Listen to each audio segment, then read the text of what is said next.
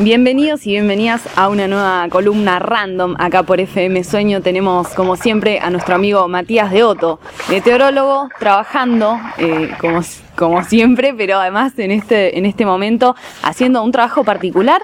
Y nosotros nos preguntamos de qué se trata ese trabajo. ¿Cómo estás, Matías? Hola Lu, ¿cómo andan por allá? ¿Cómo, cómo vino el tiempo? ¿Cómo, ¿Cómo se ha presentado antes que nada?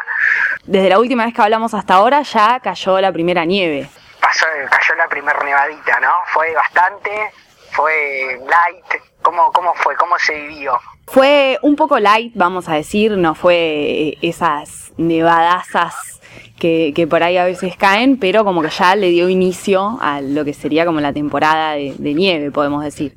Claro, como que partió en dos, digamos, lo que la no nieve que venía habiendo hasta hace un tiempo atrás y claro, empezó otra con otra también, ¿no? Eh, sintonía en la gente, ¿no? Porque siempre la nieve es como que es un, augurio, bueno, el otro día estaba hablando, por ejemplo, con, con un amigo, con el, papá que, el abuelo, que es bien de campo y ya ellos sabían, digamos, si era un invierno que, que no nevaba, corría el riesgo el verano de, de incluso estar faltos de agua o por ahí con los incendios, ¿no? Todo este tema que está interrelacionado y como que la gente de, campo, así de, la estepa o, la zona de campo, ¿no? Es como cómo se da, como como la maña, ¿no? De esto de darse de darse cuenta de eso, ¿no? A través de los años, ¿no? La experiencia. Sí, tal cual, una experiencia que además en los años va cambiando eh, al ritmo del, cambio climático también es como que uno se va poniendo atento también a esas modificaciones que van pasando a lo largo de los años. Claro, y hay veces que te encontrás con algo que te deja perplejo, porque no, por ejemplo, te traigo a colación en todo lo que es la Columbia Británica de Canadá, vendría a ser, y el noroeste de Estados Unidos, que vendría a ser un análogo a nuestra Patagonia, todo lo que es la parte de de la cordillera, las montañas rocosas en el noroeste norteamericano, eh, la verdad que hace una semana rompieron los récords de temperatura más alta registrada, pero con todo, o sea, ni siquiera con modelos de perspectiva, con un cambio climático en más o menos en los próximos 100 años, pudieron dar con las temperaturas extremas de alguna, o sea, se registraron alrededor de entre 40 y 40 y de grados en una ciudad que Milton que después eh, terminó arrasada por el fuego, fue algo como de película ese seguimiento, ¿no? Entonces la, pregunta que motiva todo esto es, eh, ¿no? A veces un poco tenemos como una historia, un background de fenómenos ¿no? que, que, de alguna forma nos llevan a, actuar, a tomar alguna planificación o algo, pero de repente tenés algo que, que, se va, que se va, que se va de, de, tus límites incluso y, que predichos, imaginar, eh, ya es como algo utópico, se transforma en algo que, que, no es eh, indeterminado, ¿no? Entonces, para, para, para comenzar un poco, yo te quería mencionar el tema de, cómo hacemos, ¿no? Como para estudiar un fenómeno. O sea, el, tema de los experimentos que vos, vos bien lo, mencionaste, ¿no? Entonces, ¿cómo hace?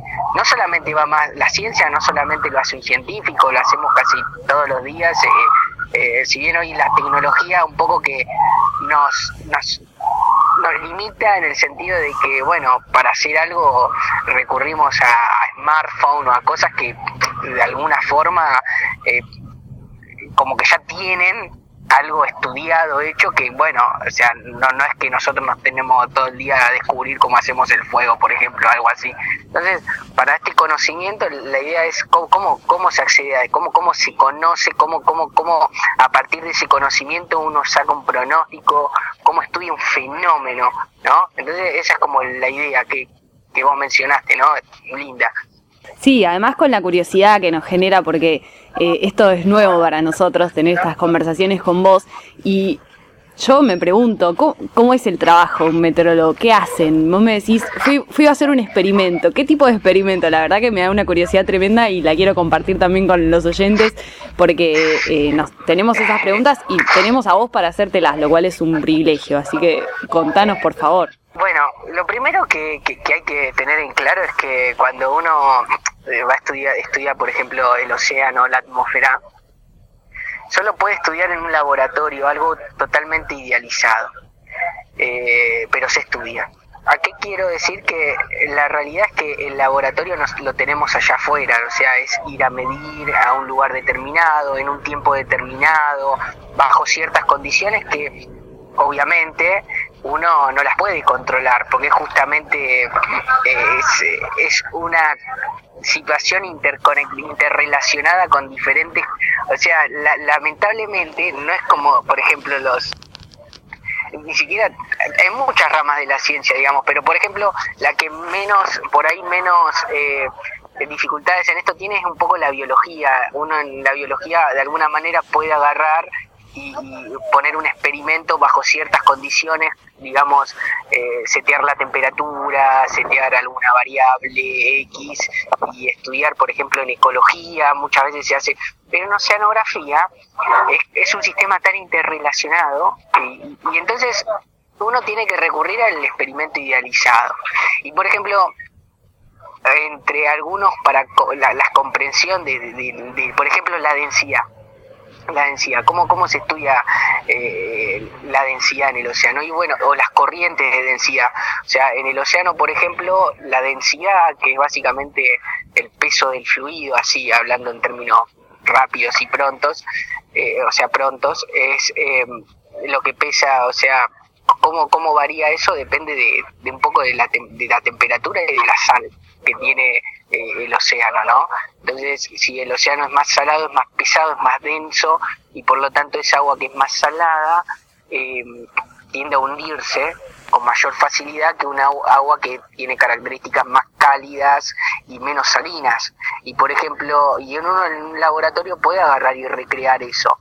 Con distintas cantidades de sal puede construir una densidad determinada y a partir de eso, por ejemplo, puede estudiar a escala estudiar estudios fenómenos de escala y para estudiar algo de, escala es necesario conocer bien el sistema, por ejemplo, de las ecuaciones que gobiernan el movimiento o la termodinámica de algo. Por ejemplo, mucho de esto lo utilizan para construir el, diseño de, de, los barcos o el diseño de los autos o los túneles de viento, los túneles de caudal, por ejemplo, para las represas, para todas esas que quizás los que más aprovechan los experimentos de, de lo que lo, conocido básicamente son los ingenieros de alguna manera que pueden recrear en una maqueta a escala conservando ciertas propiedades de la dinámica de los fluidos algo eh, que es gigante por ejemplo un barco lo pueden representar en, en una maqueta chiquitita y manteniendo las propiedades como si fuera grande eso es se llama teorema Pi de Buckingham y es fascinante. O sea, cómo estudiar con números adimensionales algo gigante, tanto en, el océano como en la atmósfera, y llevarlo al, laboratorio. Por ejemplo, cuando uno estudia las densidades puede agarrar y recrear la plataforma de algún continente, ciertas características, estudiar esta la densidad del fluido con arena, por ejemplo, con otras cosas y ver las corrientes de turbidez, por ejemplo. ¿Y por qué es la corriente de turbidez, por ejemplo? Eh, cuando un río llega, desemboca en el océano, va aportando mucho material, mucho material, limos, arenas, y es como que se va quedando, se va acumulando, se va acumulando y llega un momento, como son las dunas en el aire, llega un momento si vos acumulás de más, eso rebalsa de alguna forma, eh, se genera en una duna, se genera una escorrentía así. Bueno, en el océano pasa algo similar, o sea, el río va aportando material, va aportando material, llega un momento en donde obviamente no lo vemos porque está abajo del agua, llega un momento en donde uno agarra y puede estudiar la forma que tiene en función de los limos, del grano, de las arenas y construir un perfil, por ejemplo, de acumulación y ver después eso cómo influye, eh, cómo, cómo se genera como una avalancha, pero dentro del océano. La corriente de turbidez vendría a ser como una avalancha, pero oceánica. ¿Y por qué es importante saber un poco las condiciones del ambiente? Porque, o sea, la mayoría de las conexiones que tenemos de internet o caños que pasan a través del océano, que algunos dicen que piensa hay cables transoceánicos, sí, hay muchos, entonces para saber dónde tiene que poner uno, tiene que estudiar esto, tiene que estudiar la pendiente que tiene, eh, dónde desemboca el río, si es proclive a generar eh, estos, a estas avalanchas que, que, se forman en, el océano, en los cañones submarinos, entonces eso se puede recrear en el laboratorio. Y, y obviamente, o sea, está limitado por ciertas cosas, o sea, no es el océano real.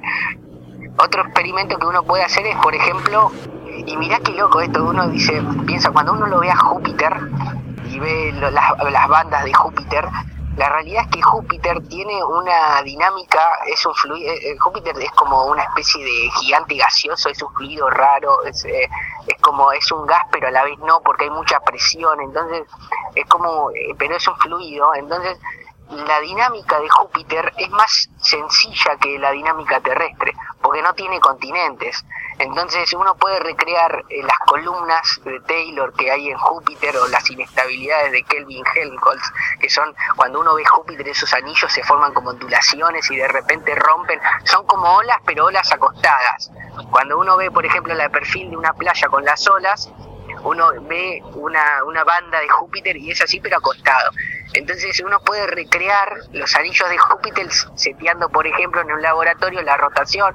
Júpiter de alguna manera tiene tantas bandas porque la velocidad de rotación de Júpiter es la mayor de todos los planetas, gira más rápido que todos, entonces eso lo puede recrear en un laboratorio, en una mesa rotante, también puede recrear un perfil de temperatura, eh, calentando con serpentinas, entonces hay muchas cosas que, que, podemos, entonces eh, lo que vine a hacer, vine, vine a Capital a generar, o sea, a hacer unos experimentos de divulgación de la temperatura eh, y de la densidad del océano y de cómo el océano redistribuye el calor en algo que se conoce como celda de Hadley, pero es una celda oceánica básicamente, que, aunque sea un poco medio ¿Qué, sucede? El fluido trata de, equiparar energías, o sea, de redistribuir energías.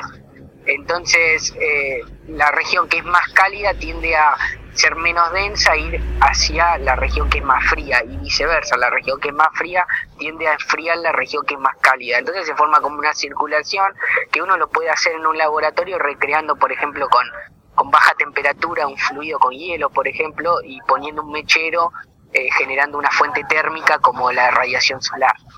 Entonces hay cosas que se pueden hacer, pero obviamente todo esto se idealizado y cuando uno va a la realidad, eso explica un porcentaje, una varianza, nosotros le llamamos, una varianza explicada se debe a eso, pero después para determinar el fenómeno completo hay una sucesión de cosas que bueno, depende un poco de la escala y es esto lo que hablamos el otro día, de cuando uno modela tiene que tener en cuenta los forzantes y las interrelaciones que hay. Entonces, cuando uno va al laboratorio, justamente lo que quiere es setear ciertas cosas a temperatura constante, a luz constante, a dióxido de carbono constante. Entonces, eh, seteando esas cosas, obviamente uno ya sabe de entrada que está estudiando el efecto de algo bajo ciertas condiciones. Y obviamente cuando uno va a la realidad, eso no se cumple es, eh, es muy raro eh, que se cumpla. Sin embargo, se hacen, se tienden a hacer, por ejemplo, un experimento, un experimento que se que revolucionó y que está revolucionando mucho ahora son el tema de para paliar el efecto del, cambio climático y el calentamiento global relacionado a eso. Eh, se, se, está pensando en inyectar aerosoles, cenizas en la estratosfera para bloquear la radiación solar. Entonces eso en el laboratorio da muchos resultados porque vos eh, reflejás radiación que podría ingresar al sistema terrestre, entonces la cantidad de energía del sol que te queda que atraviese la atmósfera es menor. Eso conduciría a una bajante de la temperatura largo plazo, ¿no? Pero obviamente es idealizado, hay que ver cómo eso interactúa con la biosfera, cómo eso interactúa en largo plazo con otras variables que hay que tomarlo con pinza, entonces hay que ser muy cuidadoso en lo que algo es laboratorio y lo que algo es la, la naturaleza real, ¿no? Cómo se comportan estas variables interrelacionadas.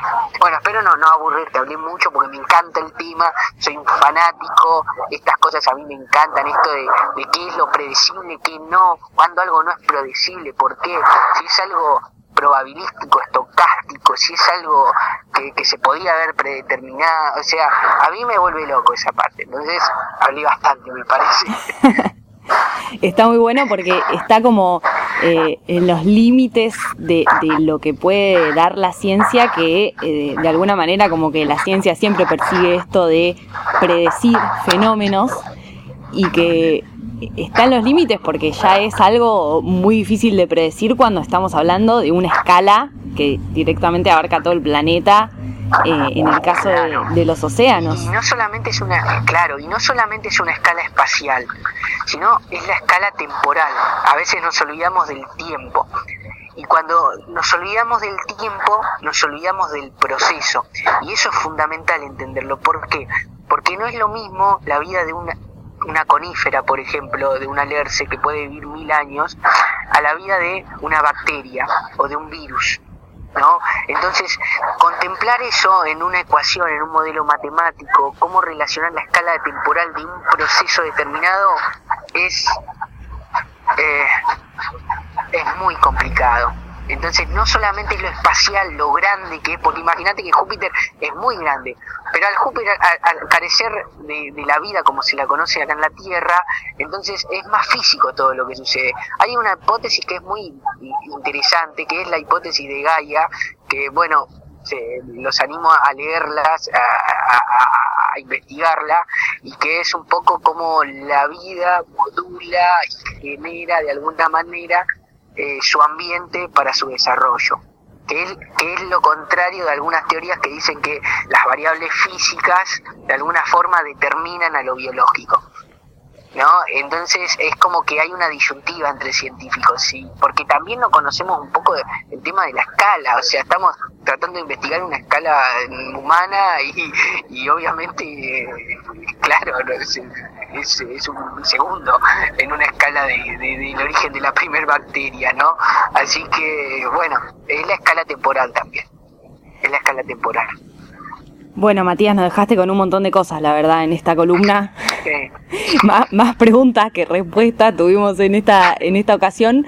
Eh, pero sí, la verdad es que súper interesante, como siempre, toda esta, todo este pequeño recorrido que vamos haciendo eh, en cada ocasión que nos encontramos. Así que, eh, bueno, gracias por atendernos nuevamente en el, en el medio de tu trabajo también y, saber que estás ahí haciéndote un espacio para, para la radio en, en medio de los experimentos ahí que estás eh, atravesando.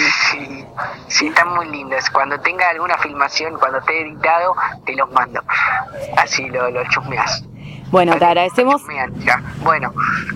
Te agradecemos y nos encontramos eh, dentro de dos semanas. Bueno, Lu, un abrazo para todos allá. Como siempre, un placer.